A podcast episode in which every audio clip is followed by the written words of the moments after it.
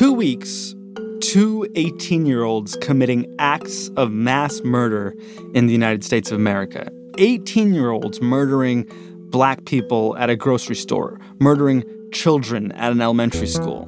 In Buffalo, we know the shooter was radicalized by online extremism. The other one, we don't know yet. He was definitely posting online about what he was going to do at this school before he went and did exactly what he said he would in Uvalde, Texas. The internet is treacherous enough for adults, but the teens, we wanted to figure out how parents can stop their kids from getting radicalized online. And we found a mom who tried. And the first time I heard like an eight year old scream the N word, Mm. it was like, okay, here's the conversation we need to have. How to have a little more faith your kids aren't being radicalized online. Coming up on Today Explained. Support for Today Explained comes from FX's The Veil, starring Elisabeth Moss. If you like spy thrillers or indeed Elisabeth Moss, then you might want to check out FX's The Veil. It's an international spy thriller that follows two women as they play a deadly game of truth and lies on the road from Istanbul to Paris and London. Oh, I'll go. One woman has a secret, same here, and the other has a mission to reveal it before thousands of lives are lost. FX's The Veil, now streaming only on Hulu.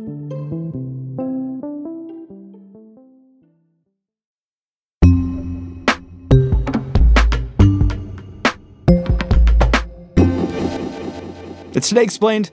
I'm Sean Rameswaram. I don't have any kids, but I know a lot of you do. And when I'm around my friends or family members who have kids with smartphones, I always ask, so, like, what boundaries are you setting there? Sometimes I'm really impressed by the answers. Sometimes I'm petrified because some parents I've spoken to aren't doing much at all. They're placing a whole lot of faith in their kids to do the right thing. I didn't think much about kids like mine falling into any kind of dangerous ideology because I knew how I had raised my children. This is Joanna Schroeder. She's not a friend of mine or a family member, but she is a mom of three kids who's thought a lot more about this than most parents. We had very consciously brought them up to believe in equality and justice. And what I didn't factor into that was the effect of social media. And as I grew to understand how the algorithms work, I got more and more concerned about what my kids might see online. I think if you're consuming any type of media with your children and you're not taking the opportunity to talk about anything from a critical lens, you're missing out. Joanna's also a writer. She focuses on gender and parenting issues. When they got older and started using social media or playing more advanced games and being able to Google and watch YouTube videos, I knew that with what their exposure would be like. I am a woman writing online about controversial topics, and I've seen everything you can see and heard everything you can hear. And so we did have sort of preemptive conversations. But what I didn't expect was the sneaky ways in which memes and jokes, quote unquote jokes, can sneak in to our consciousness and affect our ideology. That's what I didn't really expect. And this concern became really amplified when I looked over the shoulder of one of my kids who was probably around 13 or 14 at the time as he scrolled his Instagram explore page and I saw a meme fly by that had Hitler. And he was basically liking or hearting everything that passed. And I had him slow down. I was like, "What what is that?" And it was a very traditional kind of meme format, meaning that they use the same image and the same typeface with different messages on it of Hitler sitting in kind of an amphitheater uh, with people on many sides. And normally that image is used to kind of create a fantasy where somebody could kill Hitler and have ended the war and saved so many millions of lives. In this case, when I read the content on the meme, it was somebody tipping off Hitler so that he could have won. He saw this meme. He didn't read it. He liked it. You read it. You didn't like it. What did Yeah. you do next? Yeah, and when I say he liked it, I just mean he clicked the heart. He didn't register any sort of feelings about it. He just liked it with his hand. Yeah, just I, he couldn't have read it. Because it flew by so fast. I mean, if you watch the way a 13 year old scrolls their For You page or their Explore page, it's like scroll, click, scroll, click, scroll, click. And they like all of them, they like everything. It's a very mm. strange phenomenon. and so when I stopped him, I was like, what do you think this says? Mm. And so I said, okay, let's read this. I want you to know what's happening. So this guy back here is saying, hey, uh, they're going to do this attack at this time against the Nazis. And so that means that whoever created this thinks it's funny to imply that it would have been good or what would have happened had Hitler not been defeated. And he was aghast. He had no idea. Even hmm. if once he read it, it was just a little too subtle for someone their age to really understand what was happening especially since they'd seen that meme format using that historical photo before, it was easy to assume it would have the same sort of message or ethics behind it. Uh-huh. Then I said, Can I look through your Explore page? And we just looked through it together. And I think the first thing that was jarring to me was probably actually the sort of anti woman content in it. And hmm. the fact that I knew that he didn't recognize these what I, what we would say as our dog whistles. They're anti-feminist or just overall anti-woman dog whistles. And at that point I didn't see any sort of racist content. And remember, this isn't what my child shared, and it wasn't what my child had liked or hearted. It was just what Instagram wanted him to see next. Did you clock the accounts that were serving up this kind of stuff? What were the accounts? They're all just meme accounts. It's not like it was Stormfront or something very easily identifiable as some kind of Nazi thing. It's just meme accounts that are supposed to be funny. Huh. And I want to make clear that I think this is probably in every teenage boy's explore page on Instagram, especially mm. if he plays video games. Mm. Because their interest in video games is probably one of the key identifiers that gets them targeted for this content. Why do you think that is? I think because the people who are quote unquote recruiting or trying to influence our kids know that the people that are searching Minecraft Roblox, that those are teenagers. And that those are teenagers who may be more easy to influence because they're doing things online by themselves and their parents think they're watching the very innocuous and delightful DanTDM on YouTube. I've been playing video games ever since I was young, and gaming is a huge part of my life, who I am as a person and my career. And I want to try sharing that passion with my son. And their parents don't realize that somebody out there knows they're not being supervised. Hmm the woke leftist activists who talk about defunding the police out of one side of their mouths while demanding that they disarm the public on the other side. And knows that maybe they don't do 100 extracurriculars at school.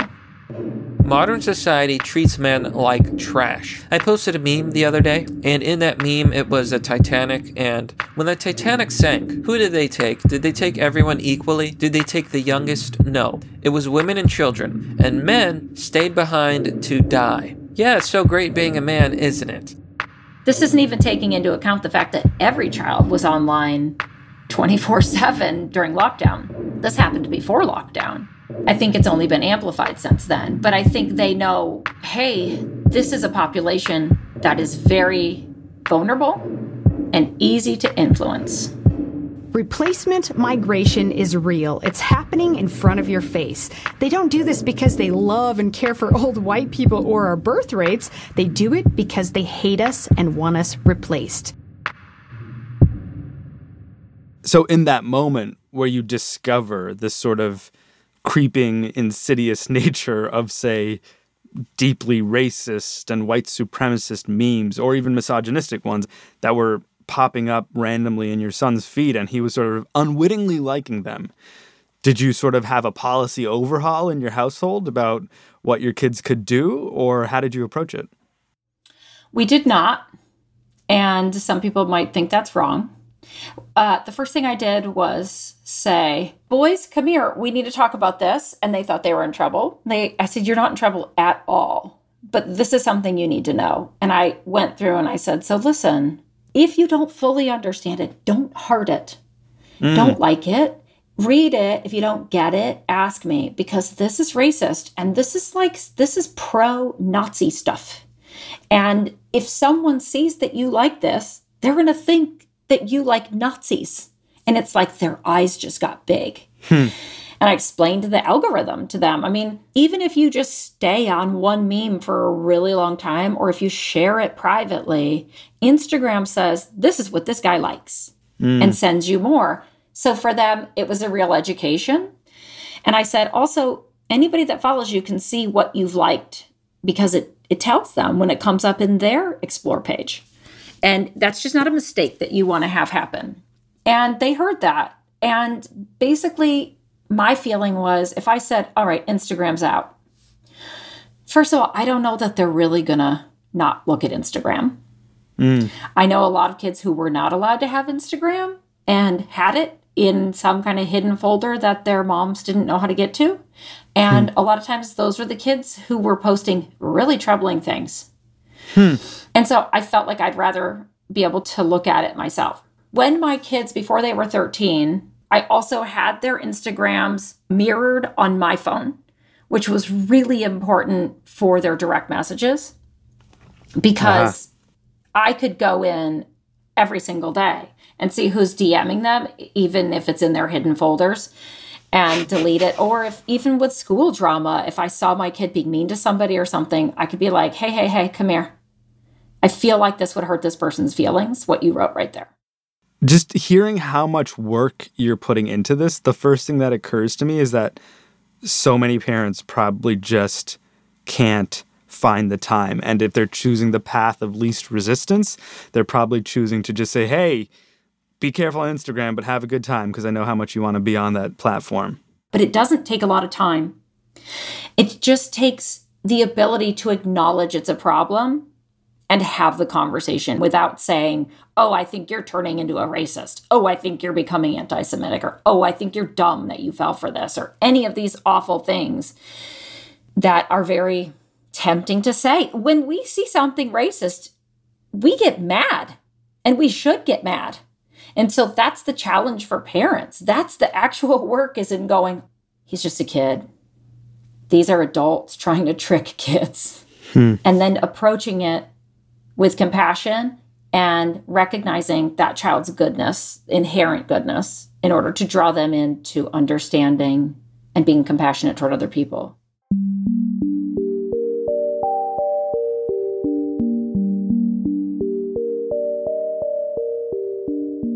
Joanna Schroeder didn't just have a talk with her kids, she wrote a Twitter thread that turned into an op ed that turned into a whole guide for parents everywhere. We'll talk about that in a moment on Today Explained.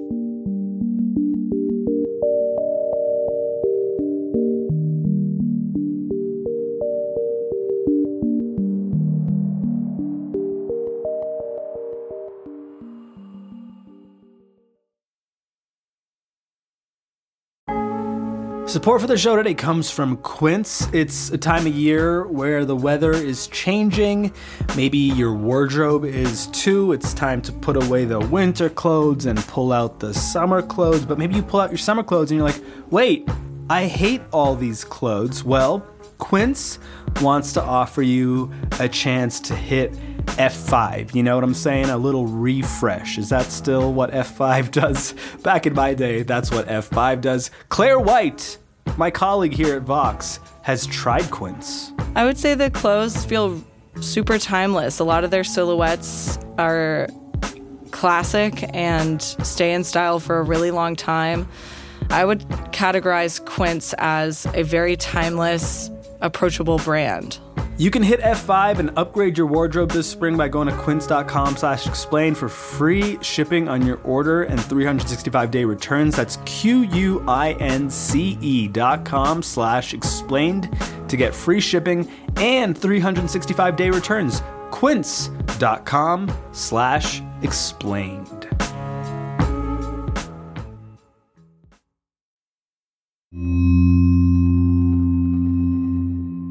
We're back. It's Today Explained. Joanna Schroeder is a mom who writes about gender and parenting and wants parents to pay closer attention to what their kids are doing online. We spoke after the Buffalo shooting, but before the Texas shooting, which is more of an indictment of this country's gun policies than anything else.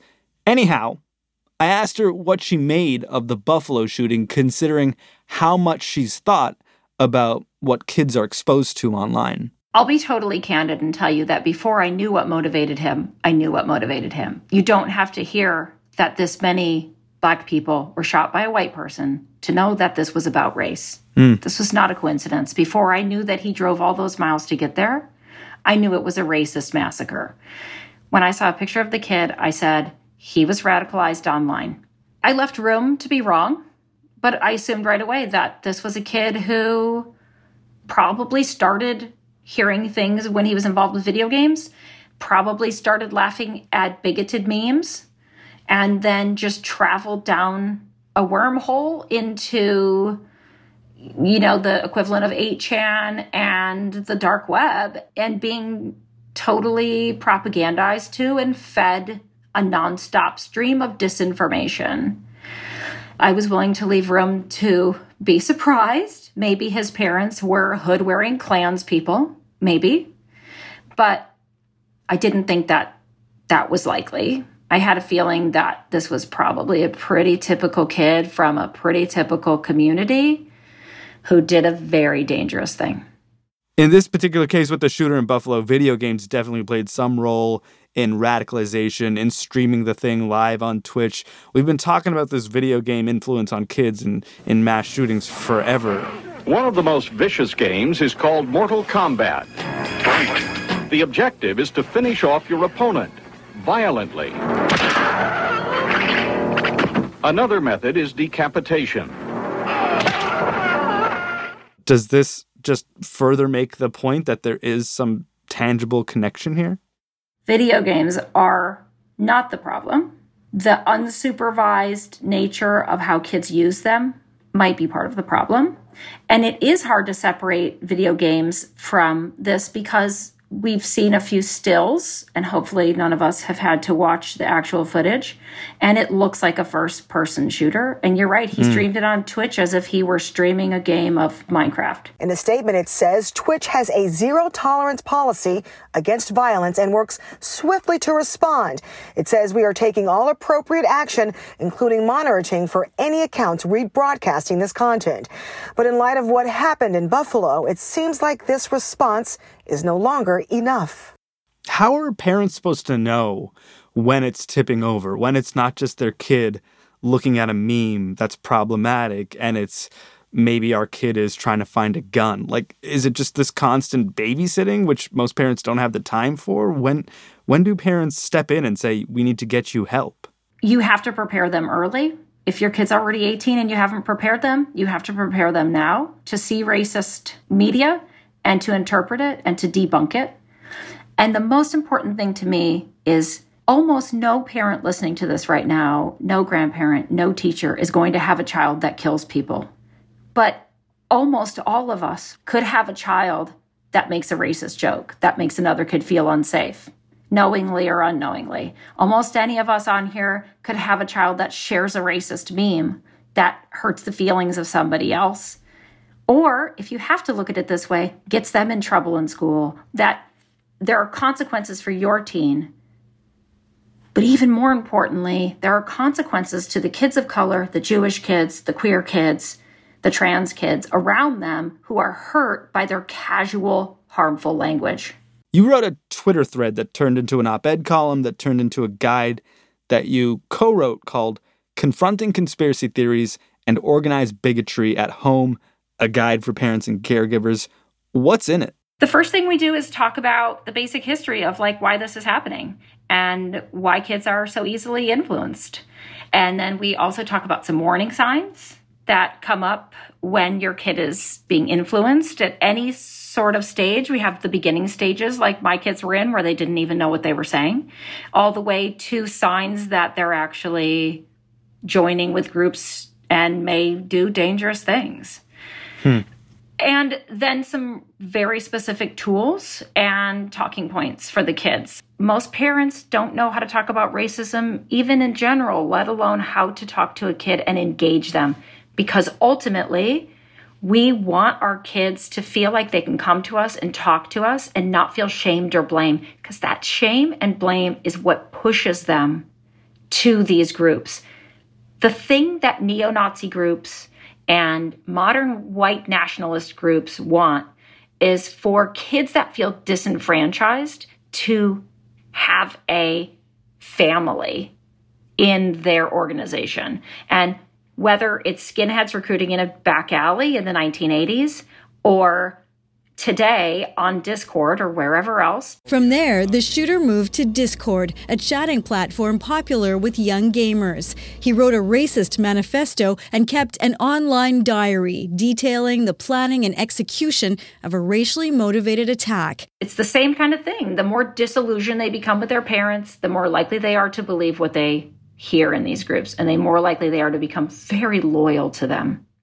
You make it sound kind of easy, Joanna, and it just feels like it's one of the hardest things because teenagers are incredibly hard to approach sometimes, whether or not they're in the process of planning a mass shooting. They balk at parents getting more involved in their lives. And you're talking about not only getting more involved, but really engaging them on some complicated ideologies and some some complicated phenomena that we haven't really come to terms with.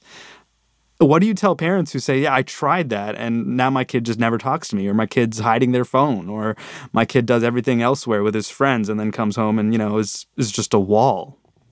Yeah. I mean, there's two kind of messages. First, if you have little kids, understand that by the time they're 12 and especially by the time they're 14, they're not going to want to talk to you about it. So you start now and you include them in media analysis, whether it's some messaging in The Little Mermaid that makes you uncomfortable when they're six. If I become human, I'll never be with my father or sisters again. That's right. But you'll have your man. Life's full of tough choices, isn't it? or watching Friends and seeing some low key homophobic or racist stuff, and they're 12. Question You're not dating anybody, are you? Because I met somebody who would be perfect for you. He is cute, he's funny, he's. He's a he? Well, yeah. Oh, God. I just. I Good, Shelly. Okay, I'm just gonna go flush myself down the toilet now. Okay, bye bye. You start then. But if your kid is a teenager now, yeah, I understand. It's terrifying. Try and be engaging instead of, I know you're doing this bad thing. There are levels at which you should involve a therapist who specializes in children and adolescents and have family therapy. It can really help because a therapist can help take some of that mom's just trying to control me, push back out of the conversation, be objective but also, yeah, if you think your kid's trying to acquire a gun, you got to call the cops.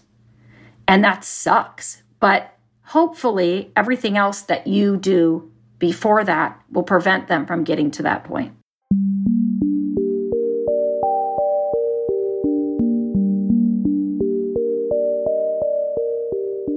This is a lot for parents.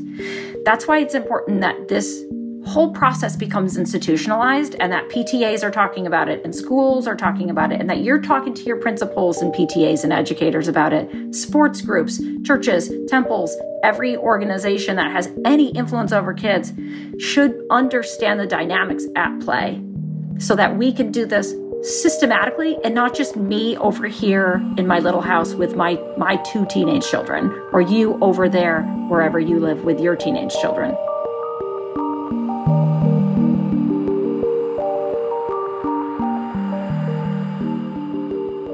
Joanna Schroeder, she put out that guide on how to talk to your teens about the worst corners of the internet through the Western State Center based in Portland, Oregon. It's a nonprofit, nonpartisan organization that's trying to combat bigotry online and elsewhere. You can find the guide at westernstatescenter.org slash caregivers. Our show today was produced by Avishay Artsy. It's his first He had help from Matthew Collette, Laura Bullard, Paul Mounsey, and me. I'm Sean Rameswaram. No podcast Monday. We're off for Memorial Day. We'll still be on the radio, though, because we're tricky like that at Today Explained.